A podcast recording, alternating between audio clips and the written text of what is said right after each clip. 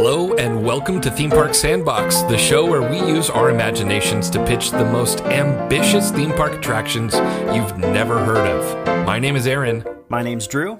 and today's pitch is actually not really so much an attraction as an idea of what the Disney Imagineering team could do if. Andrew, what is that big ol' if?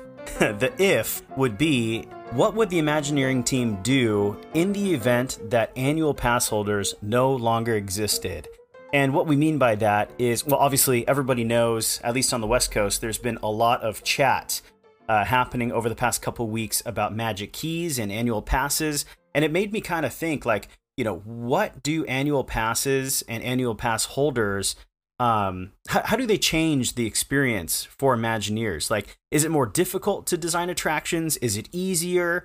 Um you know what are considered sacred? And is that even something that they take into account when they're designing an attraction? And is the sacredness uh uh, is that based on the audience? Or is that just based on what the Imagineers hold near and dear? I've thought about this a little bit being from California but moving to the East Coast and enjoying all of what Disney World has to offer and how the environment around annual passes is actually quite different. But Drew, the first thing that I wanted to get into is kind of what happened with all of the Anaheim keys and like when they started being called keys and all of that all of that stuff that was all the post-pandemic entry into Disneyland.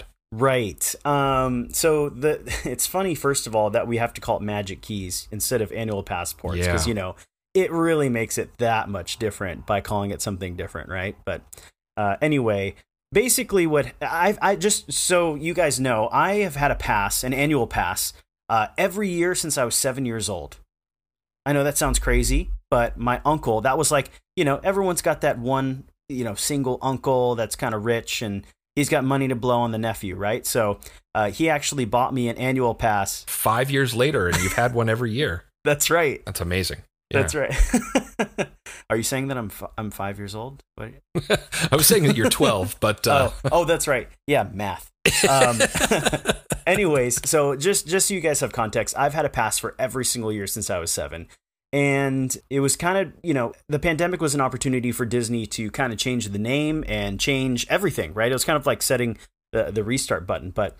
So when they came back, they came back as these things called magic keys, and the magic keys were the keys to the kingdom, right? Like keys to the park. And it's really been interesting to watch the past couple weeks because they got sued.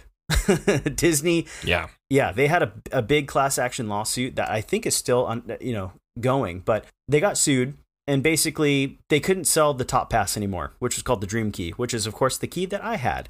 And so what they've been doing is it seems like they've been kind of I don't know, it seems kind of like things have been a little bit messy on their planning side and and, they had no they didn't tell anybody whether the magic keys were going to be renewable. You still can't buy a new magic key, which is crazy. So the only way you can get an annual pass right now is to renew. And I did that last week because my pass expires in two days. Um, and it took me four hours in the virtual queue on the first day in order to renew my pass. And that is just like absolutely crazy considering every single year since I've been seven, it's been pretty easy. You just show up. There's never been any sort of scarcity. Um, annual pass holders on the West Coast are are huge. I think there's the figures somewhat like over a million pass holders. Um, so anyway, I, I was able to renew, which is weird because now I have two magic keys right now. I've got my Dream Key, which has yet to expire, and then I have my new Inspire Key, which is kind of like the new top tier. Uh, but man, it was so so messy. I'm glad that you don't have to do that, Aaron. Like it's it's really sucky. Yeah, the the fact that there was a queue and a process and scarcity and all of that. I mean, it's 2022 Disney. I also want to bring up that uh, a lot of people were I think rightfully up in arms over the commentary in their last quarterly earnings call where they talked about the unfavorable mix of uh you know of guests in the park and referencing the fact that annual pass holders made up that unfavorable mix. I actually am in a similar boat to you. I can't get a pass to Disney World unless I am renewing. And I also renewed somewhat recently. I clicked a button on a website and it took about five seconds. Ugh. It just said, "Do you want to do you want to renew?" And I said, "Yeah," and, and I selected the one that I wanted to renew, and that was fine. That was that, and it just keeps pulling the same form of payment, and it was all good. But man, uh, I mean, the way that the the way that the two parks, or I guess the two resorts, treat annual passes is just so different. We even call them different things here, and they make just as little sense, I would argue. But because you all have so many more annual pass holders that visit the parks on a daily basis than Disney World, uh, I I think that you all have uh, a much bigger pull, a much bigger influence over the decisions made by the Disney executives, certainly by Imagineering, and I, I think that's what we're going to get into. Yeah, it, and like it gets to a point where you say like, how much pain are you willing to take? what, Exactly. What's the pain threshold? Yeah. Uh, for, for an annual pass to be able to go right? Like, and same thing with Imagineers. Like, does Disney really want pass holders? I'm sure they do as far as revenue, but it definitely sparked a conversation between you and me talking about how the decisions that have been made in the past. And I mean, a good example of that is um, Tower of Terror. Uh, Imagineering made an announcement with Joe Rohde, and they said, "Hey, we're taking out Tower of Terror. We're going to put in this new ride called Guardians of the Galaxy Mission Breakout." And the the, the community went nuts. Like everybody, there was like four petitions, which yeah, is yeah. hilarious because you know I I don't think a petition's ever worked on Disney if I'm honest, but it ended up being great. Right? Everybody loves Guardians of the Galaxy Mission Breakout. It's an improvement on every metric. It totally is. Uh, the ride got better. It did. And so that's kind of the conversation that we want to have. Now, Aaron, I don't since you guys have less pass holders over on the East Coast, like what is a pass holder there as far as like, you know, how often do you go to the park? Um, you know, are they there for food or are they there for rides? Is there a more popular park on the East Coast? And like what's the how do I put this? What's the level of entitlement that pass holders have over there? Because the, the entitlement is pretty high over on the West well, Coast. s- I, and I definitely remember. Uh, so I, I think entitlements is a great place to start. And I actually want to start with the what, not of the how entitled, but of what are those entitlements that Disney is giving us. Um, you know, the the pass that I have is the Sorcerer Pass. Uh, it is not a go every single names, day of the the way. Oh yeah, the sorcerer. we have Incredi-Pass, Sorcerer Pass, Pirate Pass, and Pixie Dust Pass. They could not make any less sense. It, like there's no thematic. There's no thematic element to them. They don't indicate like is a pirate greater than a sorcerer or is a, uh uh, just the prefix Incredi. like uh, makes no sense at all. Uh, Yeah. Like there's just no consistency whatsoever. So yeah, I had to look up because I had no idea. I have the Sorcerer Pass. It's the second to best pass. It's basically go any day of the year except for about the last two weeks of uh, of December, and pick it back up after January first. So that's where I'm at. What I get with that is the four dry theme parks, uh, and then an option to add in things like the two water parks. Uh, there's some other opportunities for some pass holders to go to uh, for free any time of the year to the couple of mini golf courses. There's a full uh, 18 hole golf course. Um, there's a lot of discounts on you know the normal stuff, the discounts on dining, the um, the discounts on uh, other experiences, the free parking, all that good stuff. So that all comes with it. But basically, what I'm getting and what I use frequently is access into the four theme parks and uh, free parking. That's really what it comes down to. The occasional discount on merchandise as well. How people feel, how people use them here, I think is ultimately very similar. I think it's just in a smaller population. You know, people go after work. People go to Epcot all the time just to eat, just to drink around the world, just to like meet up for an afternoon. Um, there used to even be a thing where it was a an annual pass for access only to Epcot only after 4 p.m. That used to be a thing. Like that is definitely a popular item amongst locals. Yeah, I was going to say that's actually pretty cool. If they did something like that here, I would probably buy that pass. It's awesome. Yeah. So, uh, you know, in in the way that so many awesome things that are uh affordable and interesting that went the way of the dodo. So that is no longer available. I don't think it's been available for years to be honest.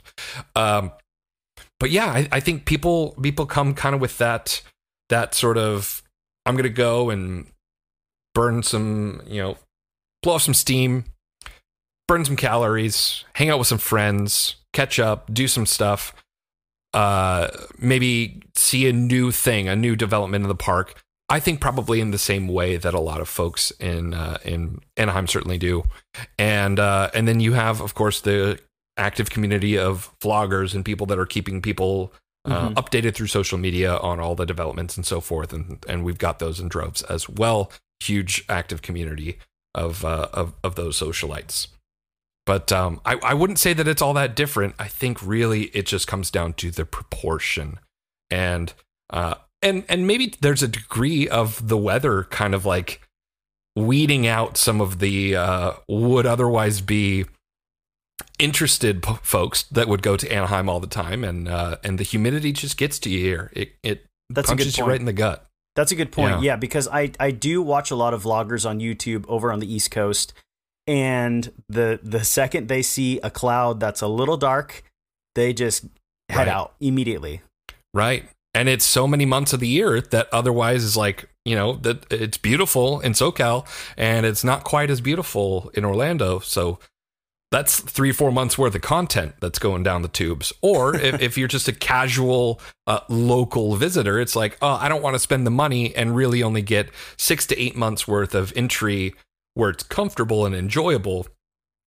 I would rather spend my time indoors somewhere else.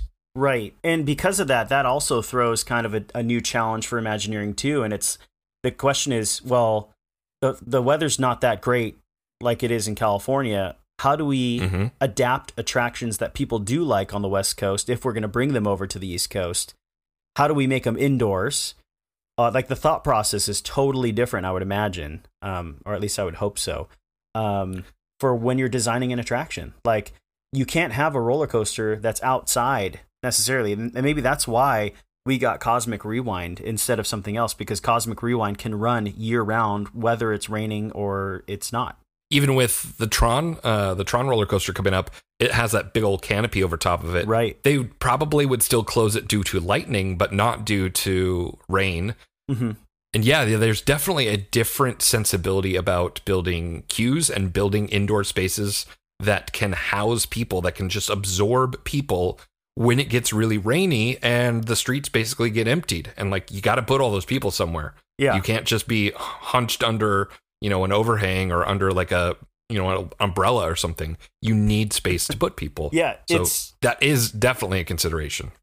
It's really eerie, actually. The first time I went to Florida and I experienced like a really heavy rainstorm in the theme parks, it was pretty funny. Like it, it goes from super crowded to absolutely empty, and it's the weirdest thing to experience. But uh, anyway, yeah. So luckily we don't have that problem here on the West Coast. Um, okay, well, good to know that your guys' pass holders are fairly similar.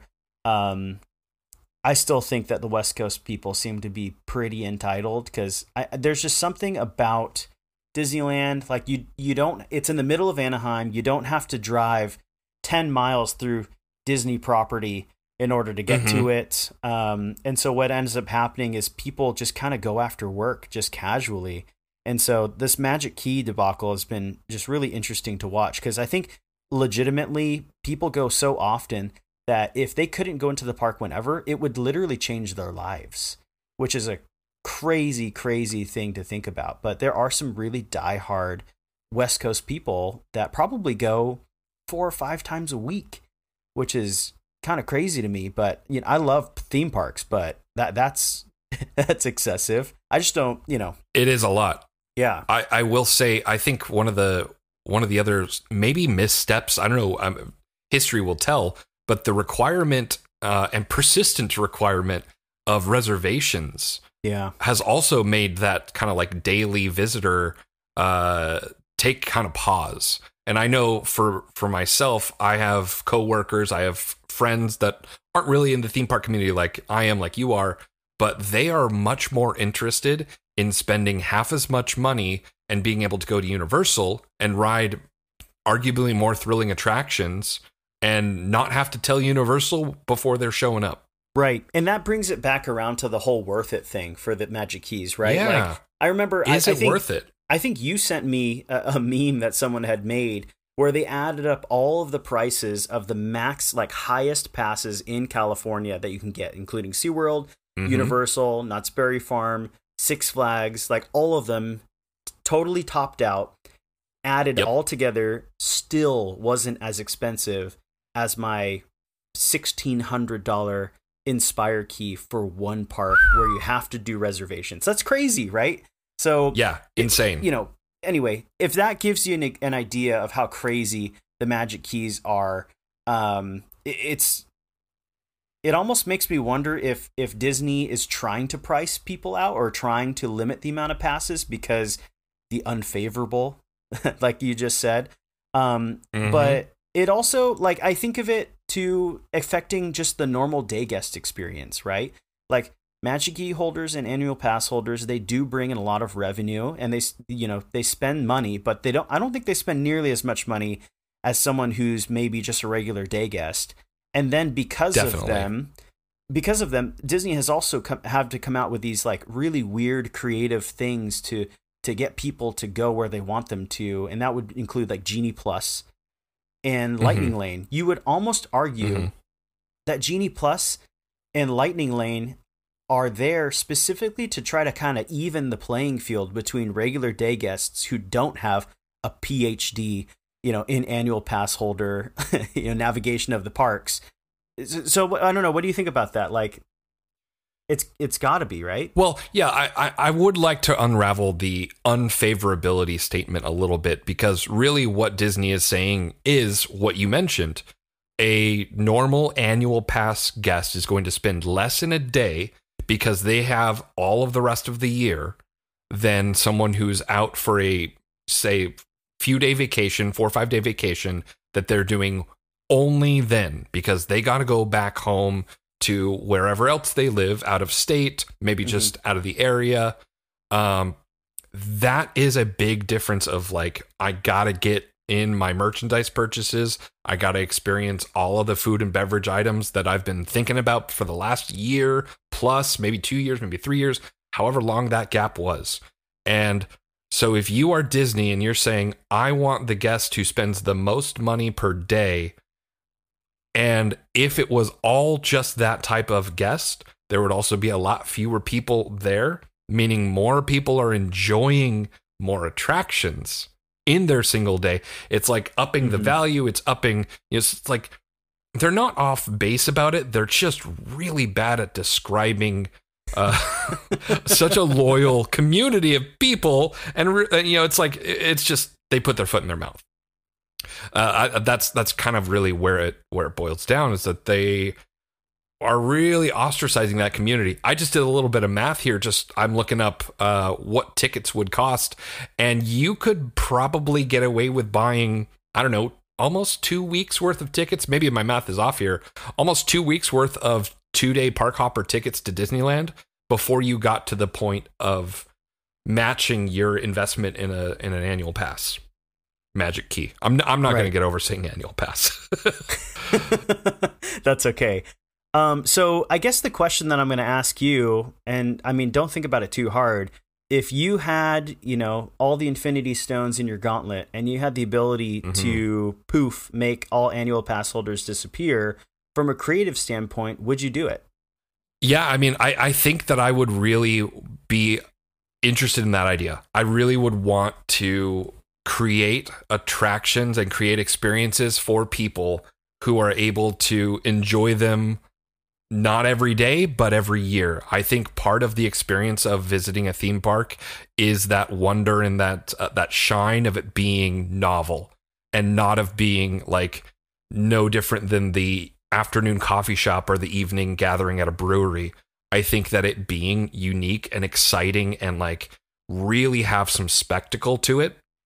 I think that has a lot of draw, hmm and that makes that makes me as a creator really excited about making those experiences over the top, like absolutely insane, over the top. You will not forget this, and you will be buzzing about this for the next 12, 24, 36 months until you get to come back again, and you can't wait to come back again Yeah.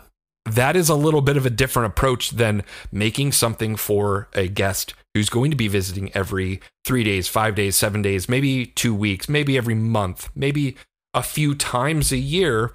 But it feels like it's a little bit less of a spectacle and more like a, oh, we already paid for this thing. We might as well get some value out of it. Yeah. No, I I agree with you. I don't like the idea of things being kind of sacred or untouchable or, you know, uh, changing my decisions based on a very very small group of people who just happen to like that thing. But on the other side, money generated for those attractions I mean, over on the West Coast, Magic Key holders are a big chunk. Even if they're not spending money in the park, just the the pure every person paying an average between what seven hundred and sixteen hundred dollars for their passes, and there's a million of them, right? So eh, I I understand why there needs to be a balance, but I definitely I wish that people would just let Disney tell their stories and let the Imagineers do their thing because so far all the decisions that have been made haven't been bad. And like the the ones that come to mind are obviously like I said, Guardians of the Galaxy, Mission Breakout. Everyone fought tooth and nail, and they thought, how how could you possibly touch Tower of Terror? How dare you, right? And then they ended up doing it anyway, even with an Imagineer that didn't really seem like he was super stoked about it. Like Joe Rohde seemed pretty outwardly opinionated about how he did not love this project. And quite frankly, I don't think he would have been the Imagineer that, that I would have picked for that project. But regardless, the experience is still great. The attraction is awesome. And quite frankly, like we have Tower of Terror on the East Coast. So as long as they don't get rid of both. Yeah, it is something you could experience somewhere. I've I've been lucky enough to experience um, the one in Tokyo, and then the one in East Coast, and you know the one in the West Coast. So um, the second thing that comes to mind is uh, Pixar Pier. I don't hate Pixar Pier. Do I love it? Not not really. I think it's kind of unfinished and it, it has a bit of an identity crisis. I'm not sure if it even knows what it is, besides just a place that has Pixar literally painted all over it. But in Incredicoaster versus California Screamin', they added a little bit of story. They, they have little screens in the queue that kind of explain why it's a roller coaster and why it's Incredibles themed. And I'm okay with that. I think it's pretty good. Will it age poorly? Maybe. Maybe. So th- that's one of those things like adding IP. I mean, this is a whole other conversation, but adding IP can be a double edged sword, right? Yeah. Well, I think Pixar Pier is a good example of that because people just feel overly IP'd Right. uh, with all of that expansion. I think maybe a, a slight difference between East and West Coast in terms of the sacredness of rides and attractions and lands and so forth. There's just a whole lot more room to work in Yeah. in that's Florida. true. So, like, I was thinking of Galaxy's Edge, and um, you know, there there was a significant portion of Hollywood Studios that was uh, that was demoed, but uh, the big attraction that people were like, you know, huffing over about losing was like lights, motors, actions. I mean, uh, that was that was one thing. I don't think you ever got to. Did you get to experience that in person? Yeah, the pass holder side of me is going to come out right now and be mad at Imagineers for putting in Galaxy's Edge instead of Lights, Motors, Actions because that show is amazing. Okay, and end of rant. It, it is awesome. It is absolutely awesome.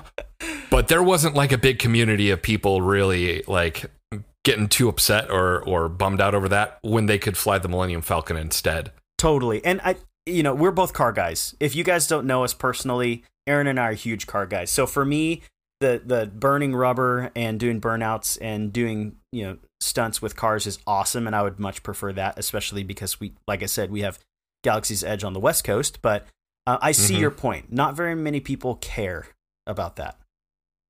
Well, and and then right next door to Galaxy's Edge is the Toy Story Land, and that was just an expansion plot. You know, they just were able to build more stuff. So I think Yeah. that is like a big difference is that you don't necessarily have to tear something down to put something back up. Uh, Avengers Campus that was that was a tear down and rebuild. Right. And That's a good point. Pandora, the world of Avatar, that was just an expansion plot. That was supposed to be something else, uh, like um, in the OOG version of Animal Kingdom, and it didn't really come to fruition. So they just waited until they had something good to put there, and then they got Avatar rights, and they they did something great. Yeah, I love that land. There isn't the same kind of backlash because there isn't the same kind of like pave over paradise and put up a parking lot mentality because we got a lot of paradise to work with, and by paradise I mean a lot of stinky swamp. we have a lot of stinky swamp to turn into something cool. Right. The the most perfect example that always comes to mind, if you haven't been to both theme parks, uh, it it happens almost immediately upon entry to any of the East Coast lands resorts. The idea that parking is cheaper to go horizontal than vertical. Yeah, that is so crazy to me. That's that's the automatic signal that like, oh, okay, they've got space here. It is cheaper to go horizontal in parking than vertical in parking. Great, I got it. I, I know what I'm in for. And then everything sort of follows suit. Right. And and like to even to hammer that even further, um, the new lower tier passes that Disney has come out with, um, the names of them I have right here. We've got the Enchant Key Pass and the Believe Key Pass. Just to get give you an idea of how strapped for space the West Coast parks are. Um, if you get one of these annual passes, they're going to give you 25% off of standard theme park parking, but it's at the Toy Story parking lot, which is not one of the structures that you would normally park Oh. at. That's that's how strapped for space they are. So they make you park and then take a bus in from the other side of the Garden Walk in Anaheim. That's that's how defined they have to be with the space that is allotted for the Disneyland Resort here in Anaheim. It's crazy. Yeah, I will give you one other uh, perfect example of of difference in terms of cost. In terms of, uh, I mean, this is just like where they want to put people. Disney Springs, free to park, Yeah. all day, every day. Show up, park, enjoy, shop, drink, leave. No problem. Thanks for coming. Downtown Disney.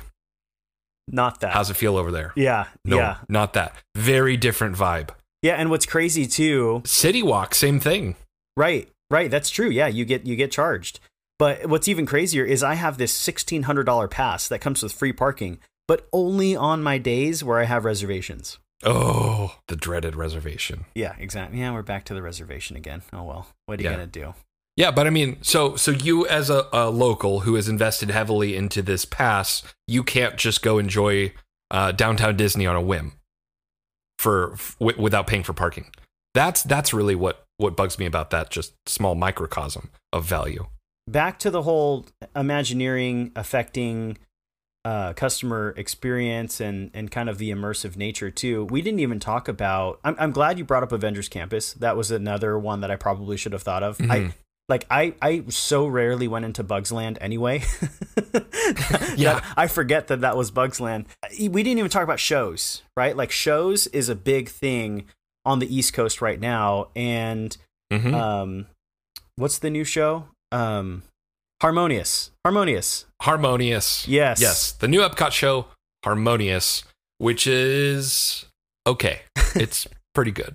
It's pretty good. It is better than the uh, Magic Kingdom fireworks show, the new one for sure. Right. And that's kind of like um that's kind of the opposite of what we're talking about, right? Where it's like they redid a show that was perfectly good simply because it was old and ended up making something that is not as good, right? So Yes. I, I mean, like I said, there is a double-edged sword to this. Um, I I do think that that show is pretty incredible considering the tech behind it and everything. But yeah, a lot of people just don't get those feels um, that you do with a with a normal Disney show. But um, yeah, I'm glad that Imagineering gets those opportunities though to to have those failures. And this kind of goes back to our Star Tours episode. If you guys haven't watched that, make sure you watch our Star Tours episode. That was you know back in the day when you can see our beautiful faces. But um, I I ended up In the pitching Stone Ages. that's right. I ended up pitching a ride that was a black box ride, and it essentially used the Star Tours mechanism, the ride mechanism,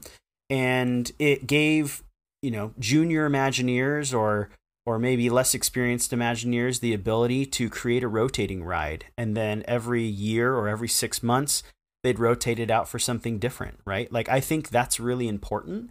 And I think that is something that Disney is really scared to do. Um, and I wish they would do it more often. I want more rotating shows. I want them to try more. And I want the annual pass holder community to kind of appreciate those changes a little bit more when they make them rather than putting up a stink because they can't get better if we're constantly, you know, yelling at them for changing things that we like. You got to try something new.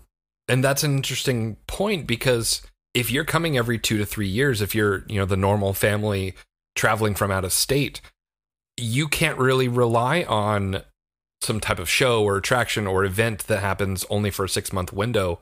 That might not be enough time to plan for a trip like that. So, Right. doing something on a rotating basis really does directly benefit those local frequenters of the parks. That's really what that is all about. Totally. You know, things like the difference the difference between our haunted mansions I think is a absolutely perfect example.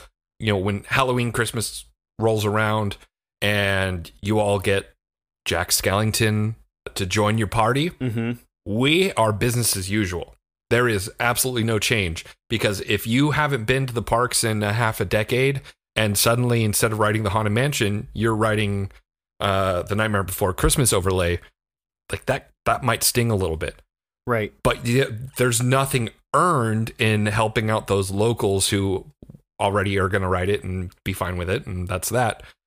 But something about Anaheim and something about those that like community of of loyal park attendees who are going to go there and want something new and want something fresh and have it be sort of i mean now it, it's like clockwork you know the Mhm. right season rolls around and you know what overlay overlay is is ready to go you know what changes are going to happen Right, right. And that's a very good point. And I don't want anyone listening to think that, you know, I'm I am definitely a pass holder. Like I am I am there probably once at minimum once a week, you know, going. Um, you know, we also have a, a food Instagram theme park lunchbox. Make sure to check that out too. But so I'm there all the time.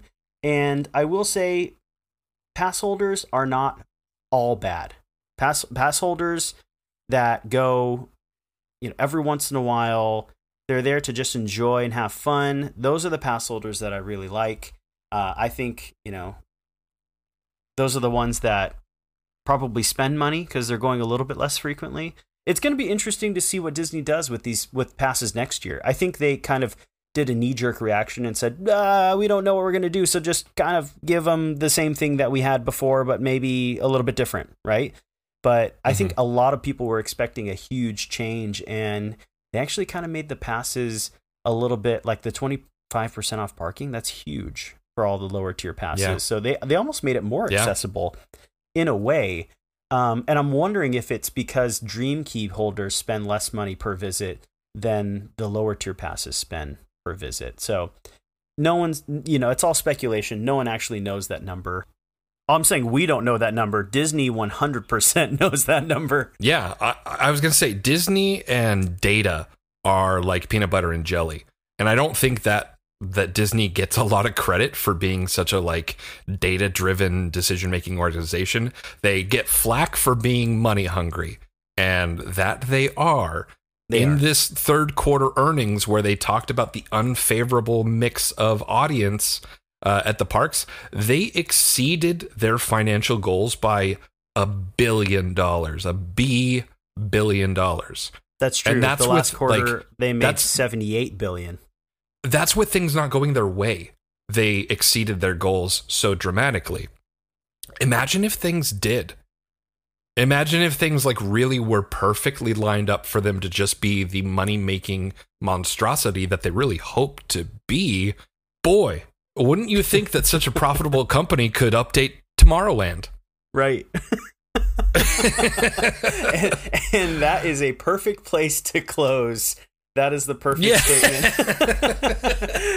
so let's put it back out to our our listeners here. So guys, if you had the ability to be an Imagineer, and like I said, you had that Thanos gauntlet with all the Infinity Stones, everything is at your will.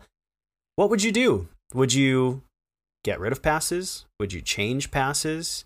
Would you make it easier? Would you make it harder? Um, do annual pass holders actually affect uh, the experiences that we have in the parks, like things like we said, like Genie Plus or or Lightning Lane? And uh, if there weren't any pass holders, what would the park look like? So let us know. Um, if you're watching this on YouTube, make sure to leave a comment down below. Check out the Theme Park Sandbox Instagram. Uh, that might be the only way moving forward to see our wonderful faces. That's true. So, like, I mean, Yeah. we're, we're we're creating that synthetic scarcity, just like our uh, our corporate overlords now. So, uh, and then if uh, if your tummy's growling, make sure to also check out Theme Park Lunchbox. Uh, we've got Theme Park Lunchbox and Theme Park Lunchbox East.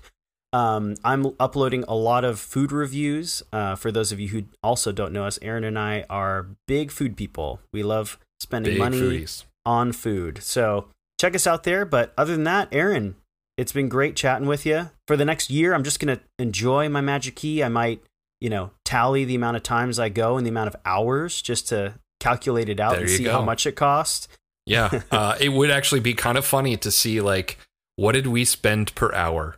That's Enjoying our that's Disney exactly what I wanted to calculate.